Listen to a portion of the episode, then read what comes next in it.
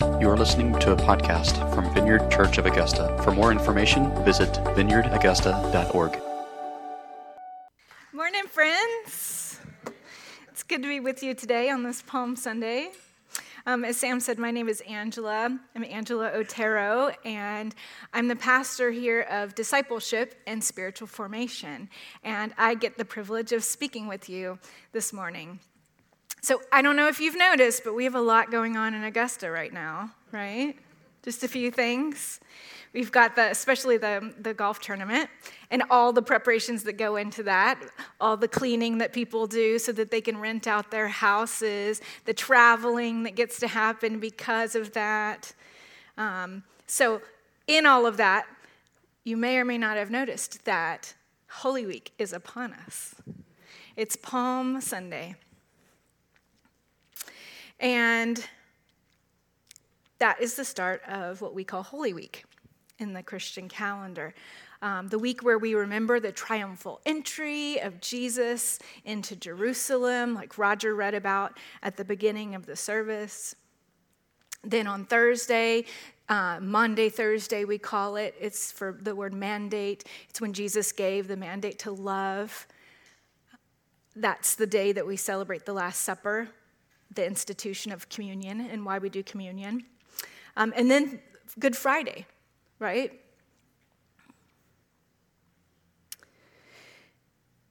And all of this leads up to Easter Sunday, right? This is the high point of our faith and the high point of the Christian calendar because of that.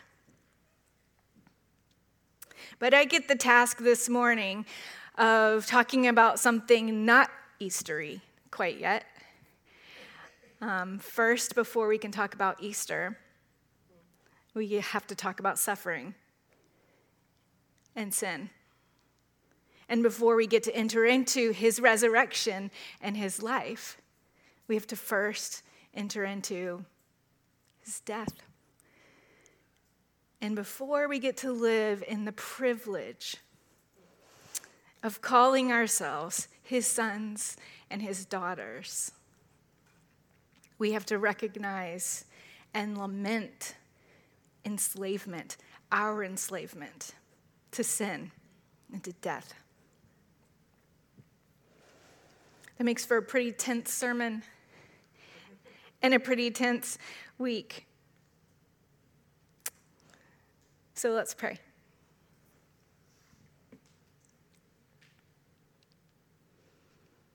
Jesus, your disciples had to sit in the very uncomfortable tension of a dead Messiah for three days, thinking they had wasted their time and their life on somebody who didn't pan out. And we acknowledge that what you did for us is totally pointless unless we understand our need for your suffering and for your death and for the forgiveness of our sins, which is our topic today. So, Holy Spirit, we invite you. You have been here. We ask you to come more, come more now in this time. Speak to our hearts today. Say what you want to say to us as a church and as a congregation. And say what you want to say to us as individuals. We open our hearts to you. Come, Holy Spirit. Amen. So, this Lent, we've been in a message series called The Mystery of Faith. and we've had our pastors teaching on various parts, various portions of the Apostles' Creed and it'll be up here for you now, briefly, just to jog your memory a little bit. But as we've been going through the Apostles' Creed, for the most part, it describes the nature of God, who He is, what He does, and gives Him all the glory. Everything up until this point in the Apostles' Creed has put the fullness of God on display. And it's only now that the creed turns to humanity and specifically to our sin. And we can only understand our purpose, our identity, and our eternal destiny when we first look to God and who He is. So that's what we've been doing over the Sundays in Lent, and that's what we've been doing, those of us who've been reading along in the devotional guide. and if you've missed any uh, of those Sundays, I would encourage you to go back because these are fundamentals of our faith. These are the tenets of our faith that all Christians, this is kind of what, a thing that unites us because all Christians ascribe to these things. And so now we turn our thoughts to the line towards the end the forgiveness of sins. I believe in the forgiveness of sins. And there, my friends, is so much to say about that. To be honest, I wrote like three sermons trying to figure out what it was. There was just so much one could say. And so I had to kind of pause um, way too late in the week and just say, Holy Spirit, just what do you want to bring up today? Because we just, we can't say it all. And so I felt like he kind of helped me whittle it down to three simple things. This is not an exhaustive um, theology. This is not a systematic theology of the forgiveness of sins. This is just three simple things that I felt like he was wanting us to talk about. So, the first of which is that I am a sinner in need of forgiveness. You are a sinner in need of forgiveness. So, let's talk about the word sin and let's talk about forgiveness. So, the word sin, as it appears in the Bible, here's our um, language lesson for the day, um, comes from um, the Greek word, which is hamartia. Can you say that with me? Hamartia hamartia. And it also comes from the Hebrew word hata. Can you say that with me? Hata. Good. Very good. Um, and that means to miss the mark, to miss the mark or to be flawed. And it comes from uh, archery, comes from sporting uh, in their culture. Archery, when one is shooting for the bullseye, or spear throwing, when one is shooting for the bullseye and one doesn't hit the bullseye, that is hamartia. I missed the mark. So, when it comes to our spiritual shortcomings, this gets applied to us. We use the word sin when we miss the bullseye, or since it's golf week, when we miss the hole in one.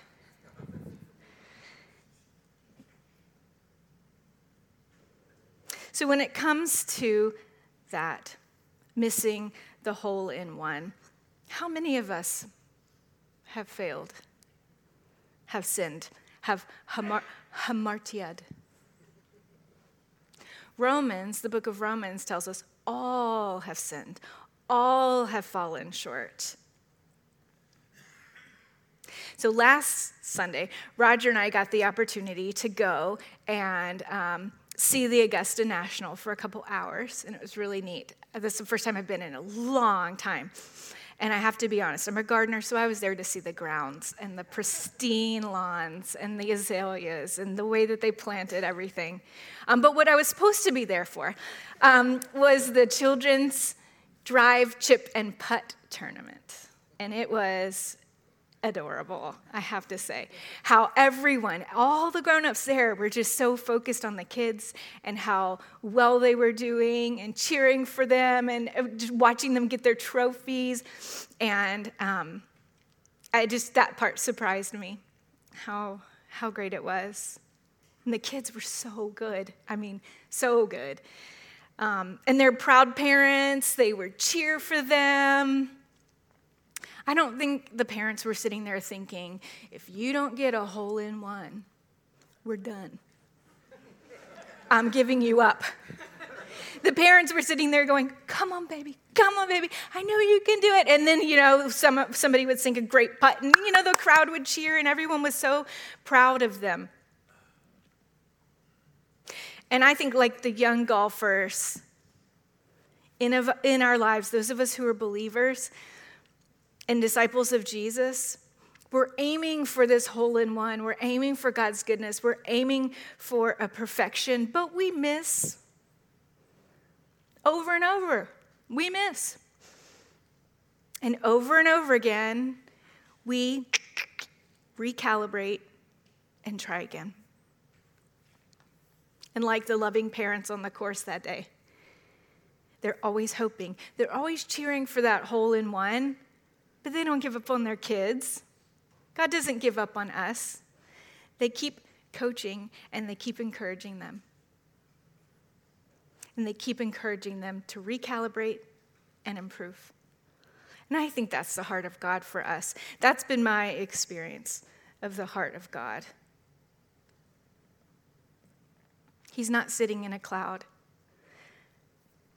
waiting for us to miss so he can throw his lightning bolt down and smite us. Paul says this in, in Romans chapter 3 God puts people right through their faith in Jesus Christ.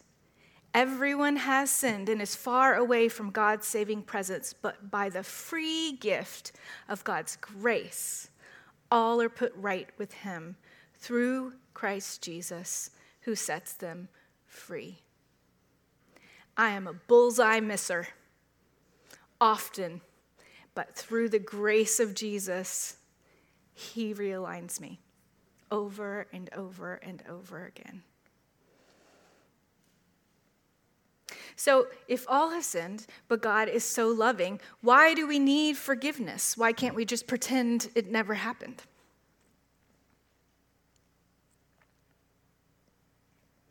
Again, this is another question that we could spend hours unpacking, and there are lots of reasons that I could give you, but I want to focus on one, and that is that sin damages relationships. Sin damages. God does not ask us not to sin because he's this boring killjoy with a list of do's and don'ts up there. He's that good and loving father, the coach that's saying, Come on, you can make it. Okay, let's try again. But he wants what's best. He wants what's best for us. He wants what's best for his children. He wants the best that we can have in our relationships with everyone in our lives ourselves, those around us, and him. But every sin breaks a relationship. Think about it. Every sin it's not a sin because it's a rule in the list, it's a sin because it's breaking someone or something. Either my relationship with someone else, my relationship with myself, or my relationship with God.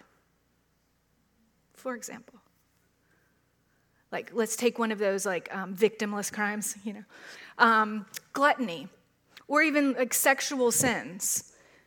They're sins against ourselves. They're sins against our own bodies. When we damage our bodies, we damage our souls. I don't I think we forget that there's this connection, but it's it's a, it's a God-given, God-made connection. We are body and soul together. And the enemy wants to break that connection. That's how he makes us not human, less than image bearers. That's what a therapist would call um, disintegration. And this wholeness is what we would call integration. This is what God wants for us in ourselves, in our own bodies. It's wholeness. And that's why he asks us not to sin against ourselves and break the relationship, the wholeness in our bodies. What about other sins? Like sin towards someone else? How about unkindness? Unkindness is a sin against others. My kids, they have this phrase, it's really cute when they say it.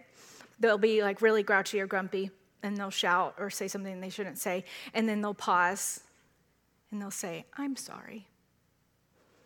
That came out harsher than I meant it.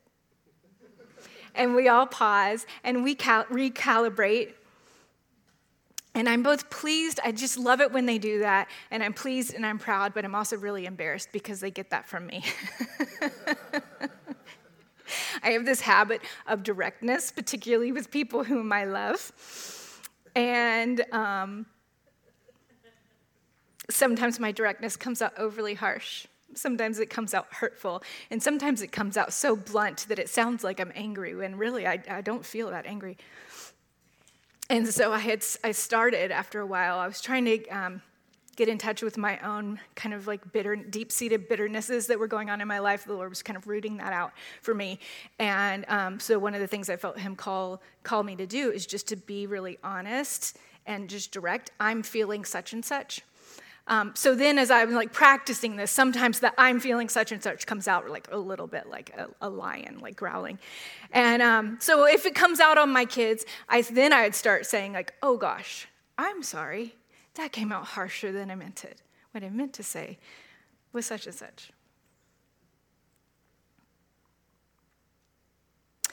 And when I go back and I admit that I was overly harsh and out of line, and I'm repenting to my kids and asking for forgiveness. I'm seeking to repair that damage, that brokenness, what I've done to that child's soul.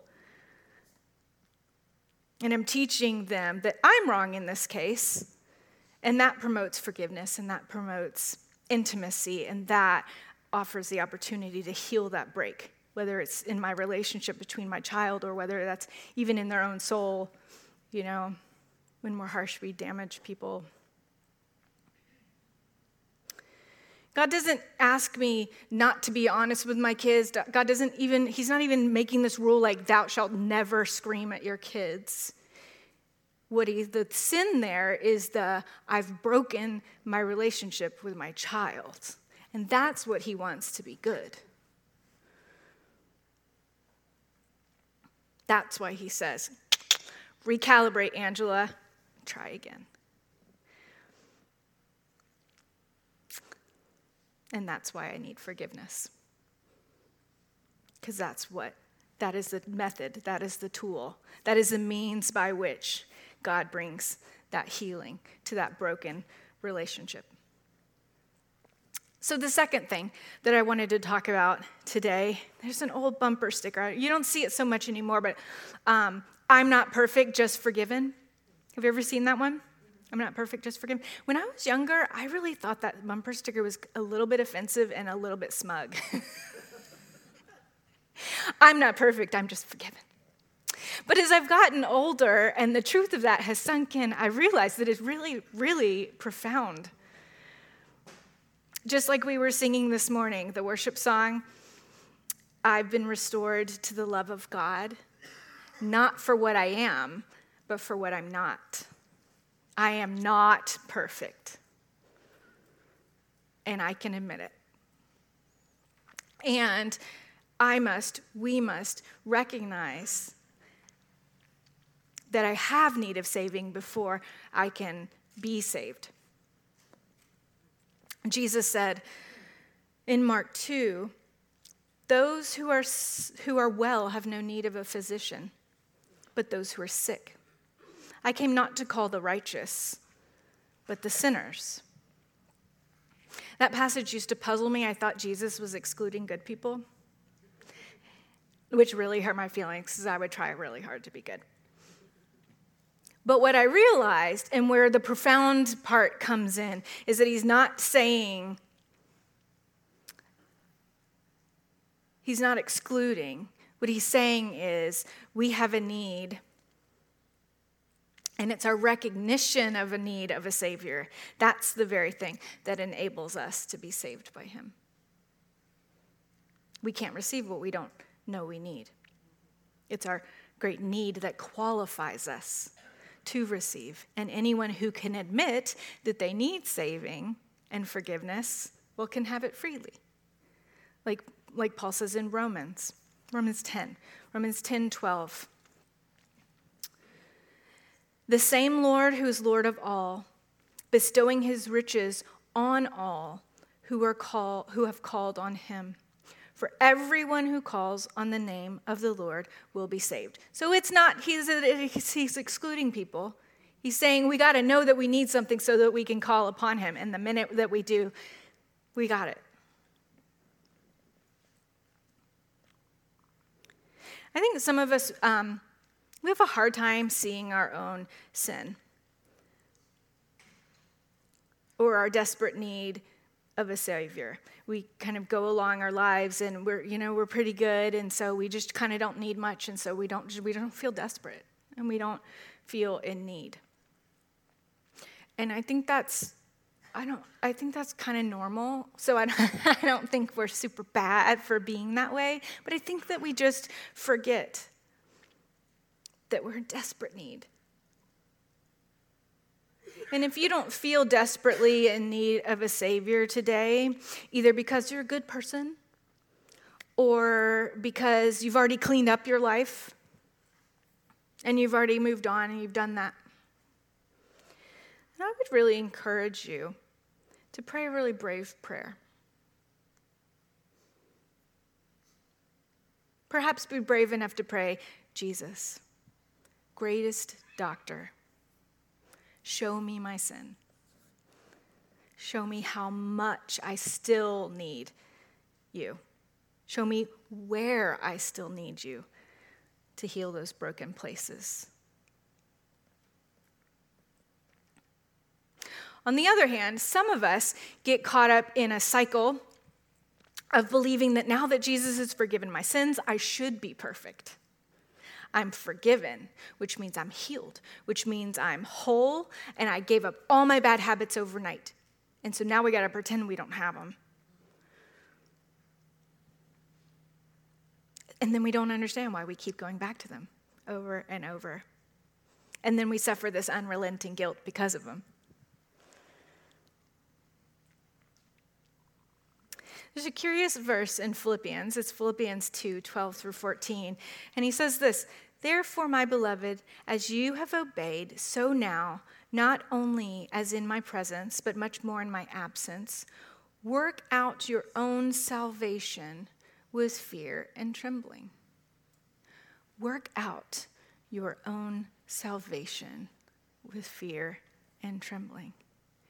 That verse really helps to read several times in several different translations so that you can really get the gist of what he's saying. What he's not saying is that we work for our salvation.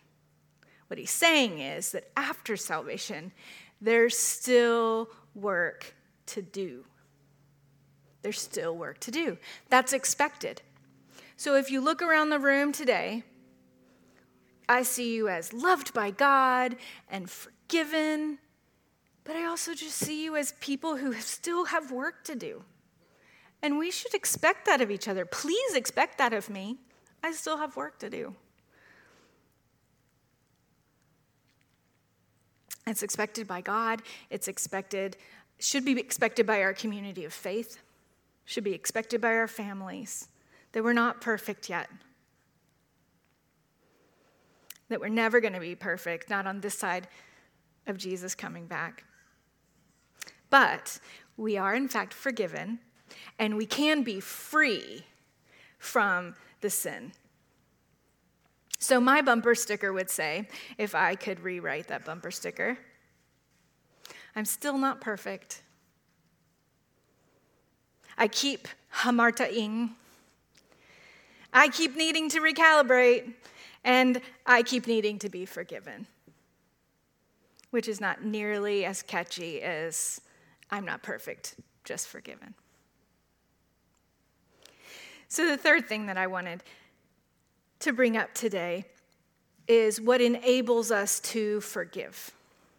What enables us to forgive? Again, lots of things, but our gratitude for our own forgiveness. My gratitude enables me to forgive others. And there's a helpful way and an unhelpful way of remembering our sins, like I was just talking about. Self flagellation, either literal, like they did in the Middle Ages, or um, emotional, like we tend to do to ourselves now, are not helpful. I had a friend recently who um, confessed to me that he's an alcoholic. And he's forgiven, he's been baptized, but he still continues to just be tempted to drink too much. And it gets him in trouble. And then when he gets in trouble or um, something bad happens because of it, he just beats himself up about it. And um, So we were talking about this, and I said, Well, I just don't, I don't think that that's very helpful. And he said, But if I just keep feeling bad about it and over and over and just beat myself up about it, then I won't do it again. But that doesn't work. That's what I tried to tell him, at least. It just wears you down more so that you're less able to resist temptation. That's guilt, and that's the trap that the enemy wants to keep us in that downward spiral. But when we allow ourselves to feel the total freedom, the total freedom of forgiveness, it begins to change our hearts. And that feeling of indebtedness, like a good kind, to Jesus, that's what spurs us to forgive others. That's what spurs us to forgive ourselves again and again. But there is a helpful way of reflecting on our sins. And that's why we do that during the month of Lent, during the season of Lent, with um, 40 days of fasting and prayer and repentance. There are helpful ways to do that, to uh, allow our hearts to be reminded of our, our past sins, not held by them, but reminded of them, or convicted of our current sins, great and small. Because it builds in us a humility. Again, that knowledge that we need a Savior, that we're still in desperate need of a Savior. And then when we accept that forgiveness again and again, it builds in us this gratitude. So, I was praying for our church this week, I felt like the Lord said kind of two things. Some of us need to reflect more deeply on our sinfulness. And some of us need to allow the forgiveness that God offers to penetrate our hearts more deeply and heal us, not guilt us. I think most of us need both pretty often, like over and over. And when we can fully fathom our sinful nature and our need for forgiveness, then we can fully receive that forgiveness. Allow it to heal us. I've said that several times because I don't think we always do that.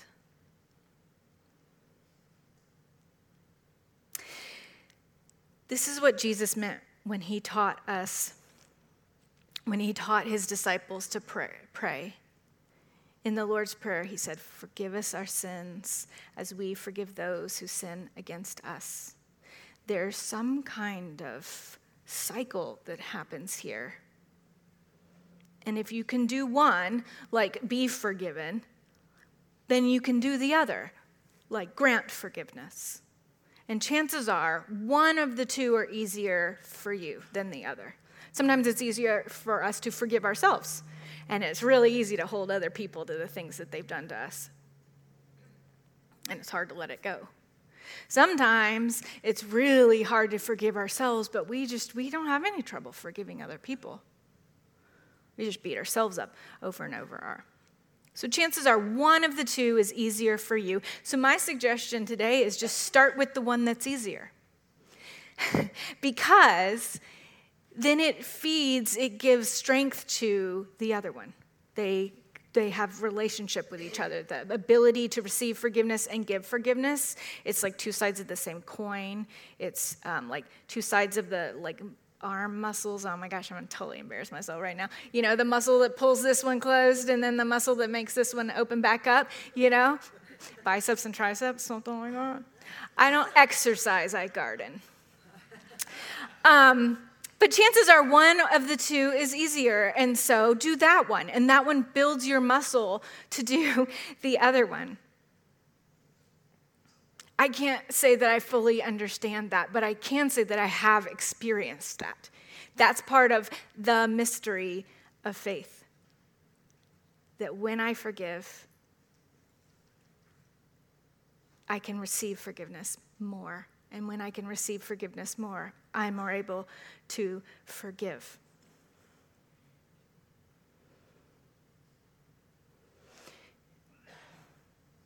I didn't even touch today the topic of forgiving what feels like the impossible things to forgive.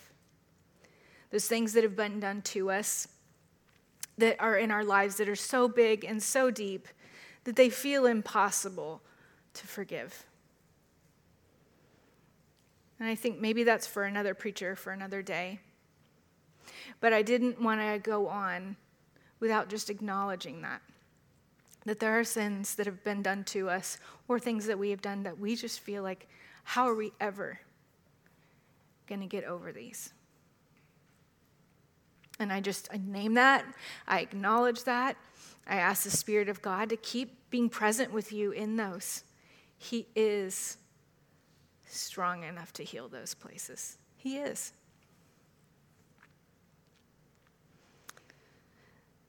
So, in the words of Arch Desmond, Archbishop Desmond Tutu, forgiveness is not facile or cheap. It is costly business. And that makes those who are willing to forgive even more extraordinary. Amen. So let me invite the worship team to come up. I've tried to keep this sermon short because I have a, special prayer um, that I want to do with us today. So you guys can go ahead and um, just play something soft for us while we while we do this. But before we do that, I think we'd be remiss if we did not once again recite the Apostles' Creed together. So let me invite you to stand. We've got one more after this week. So we're almost there. But let's read this together. And as we do, it's a profession of our faith. We're reminding ourselves of these truths. We're reminding our brothers and sisters in Christ of these truths. But we're also inviting the Holy Spirit of God to give us faith to believe in these truths. We can pray it like a, we can say it like a prayer. So let's say it together. I believe in God, the Father Almighty creator of heaven and earth. I believe in Jesus Christ, his only Son, our Lord, who was conceived by the Holy Spirit, born of the Virgin Mary, suffered under Pontius Pilate, was crucified, died, and was buried. He descended to the dead. On the third day, he rose again. He ascended into heaven. He is seated at the right hand of the Father and he will come to judge the living and the dead. I believe in the Holy Spirit, the Holy Catholic Church, the communion of saints, the forgiveness of sins, the resurrection of the body, and life everlasting. I'm sorry, I didn't send that last part to the slide, I guess.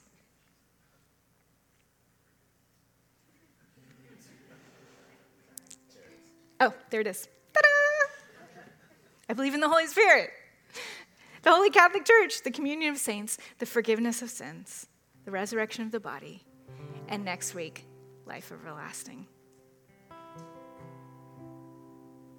So, one of the ways, the most healthy way that I have ever discovered to um, like reflect on my own sin, my own sinful nature, but do it in a healthy and constructive way is, is a little prayer that I'd like to lead us through this morning because I can talk to you for 30 minutes, an hour, two hours, oh gosh, about all these things. But really, the important thing is that we are actually experiencing the forgiveness of sins between us and God. That's really, that's where it's real.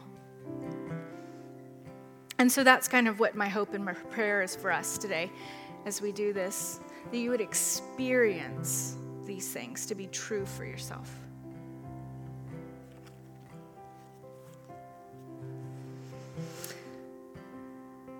So we'll start back with that little prayer that I said at the beginning. Jesus, greatest doctor, show me my sin. Show me how much I still need you. Show me where I still need you to heal the places that are still broken. Come, Holy Spirit.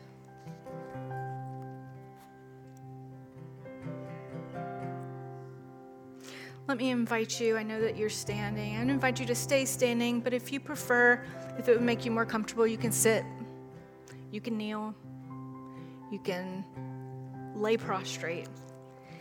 Um, but I would invite you to close your eyes. That really does kind of help. It helps you center in and it helps you focus on God. And I would say, um, as you do that, as you still yourself, kind of let my words just kind of become almost background and almost secondary, and let the conversation between you and God be the thing that comes foremost and forefront. It's a conversation between you and God. I just happen to be here facilitating a little bit. So let me invite you to take a deep breath. And as you do, think about Jesus, our breath, the breath of life. Breathe him in. Breathe in his love and his mercy. Breathe in his goodness. And just take a moment for gratitude. Just thank God for one or two blessings that you've experienced over the last day, big or small.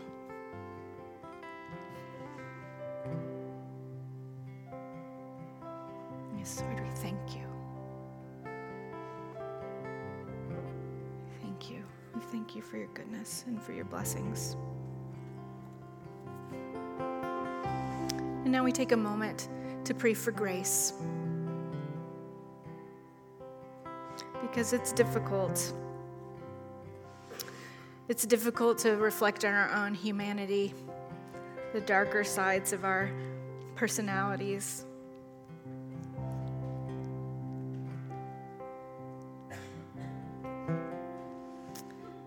This prayer is described as um, the prayer of saving face. It's an acronym for fears, attachments, control, and entitlement. So that's where we're going next. Ask God to show you ways in which you have tried to save face recently. In this, there can be two traps either denying that we have a problem at all, or unlovingly condemning ourselves. Spirit of God, keep us from those two traps as we reflect and as we listen. We accept your grace and we listen to you as you lead us firmly and lovingly. So let me invite you to think over the last 24 hours and ask the Holy Spirit to show you what fears were predominant in your heart. Try to dig deeply and see what am I really afraid of? It may not be what you expect because our true fears are often hidden behind and under our unconsciousness. So find that fear. Ask Him if there's something even under that fear. And as soon as you locate that, just kind of name it, almost like hold it before the Lord. Don't explain it, don't try to reason it, just hold it before Him. And then leave it there and pause.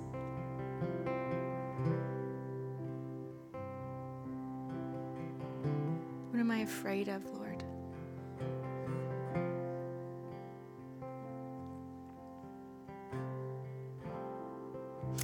Now, looking over the last 24 hours, ask God to show you any attachments to which you've been clinging. You might be overly attached to a person, like infatuation,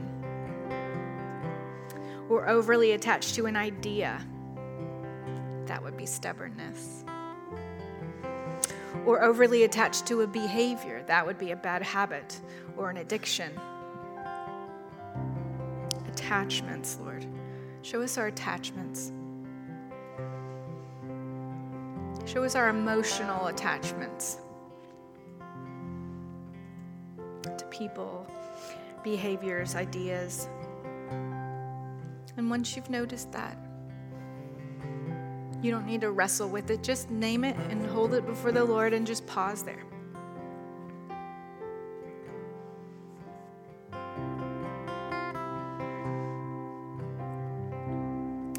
Now, looking over the last 24 hours, ask God to show you any situation in which you are trying too hard to exert control.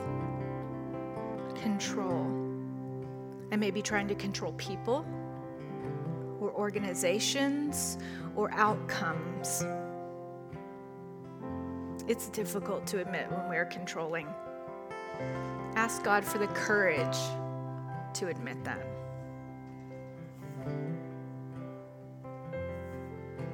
And when you find your obsession with control, just simply acknowledge it and pause.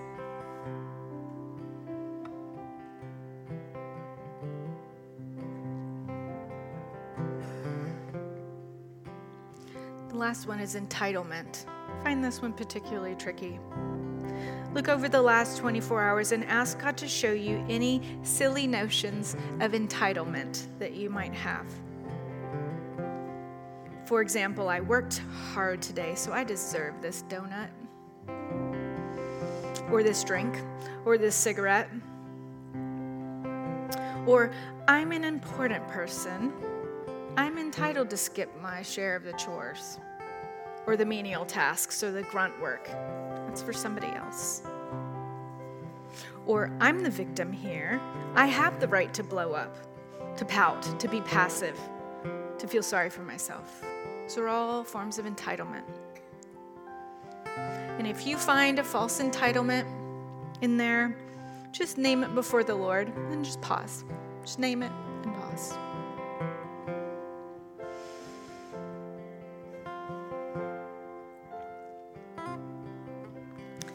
Now, place before God your four discoveries your one fear your one attachment, your one need to control, and your one entitlement. And ask the Holy Spirit to show you which of the four is most strongly affecting your life right now. Ask Him to show you. Now, zoom in on that one issue and leave the other three behind for now and ask the Holy Spirit for insight.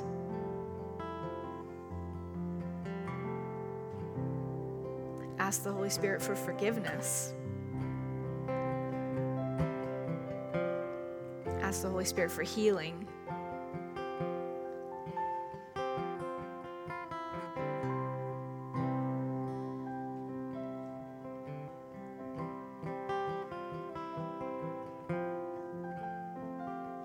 Now, we're going to transition a little bit.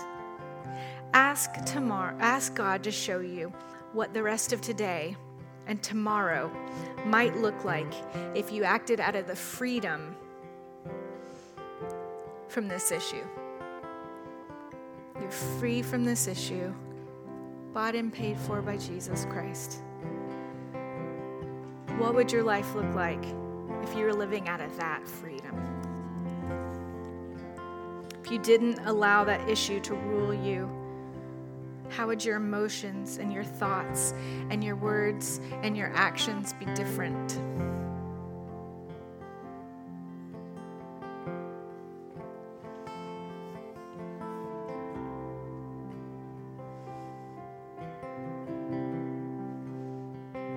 Let hope rise up in you there. Come, hope. Come, hope. Come, faith. Come, love. Rise up in us. Come, Holy Spirit. Mm. Yes, Lord. Yes. I bless what you're doing.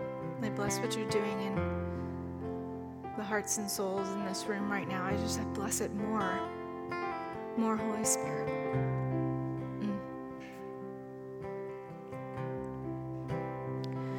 Let me invite you as we close and as you kind of come back to your normal awareness. Your conversation with God isn't quite over.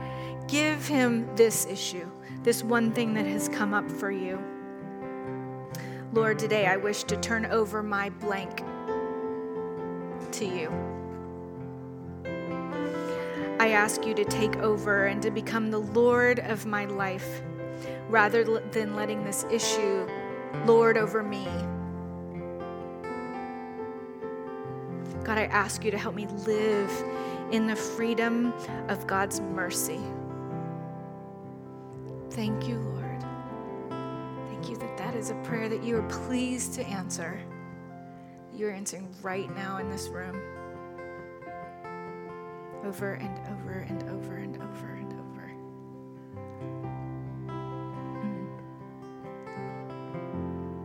If that was meaningful to you, that's called an Ignatian examen. Just a way of kind of examining our souls. It's a tool we use often in spiritual formation practices.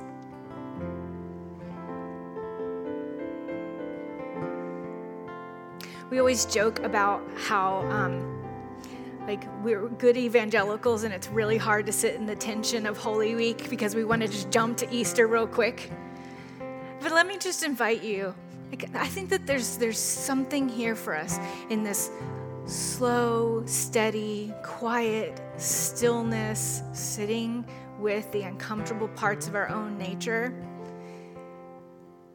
and it makes easter all the richer. So, as you go out this week into Holy Week, if you come back for Maundy, Thursday, or for Good Friday services, or to serve at one of our outreaches, just allow that tension to be there. Don't fight against it. There's formation that God is doing in our souls as we just kind of sit with that. And so, I just, I bless you to sit in the uncomfortable waiting that happens before Easter. And I bless you to receive the riches of the kingdom of God in that.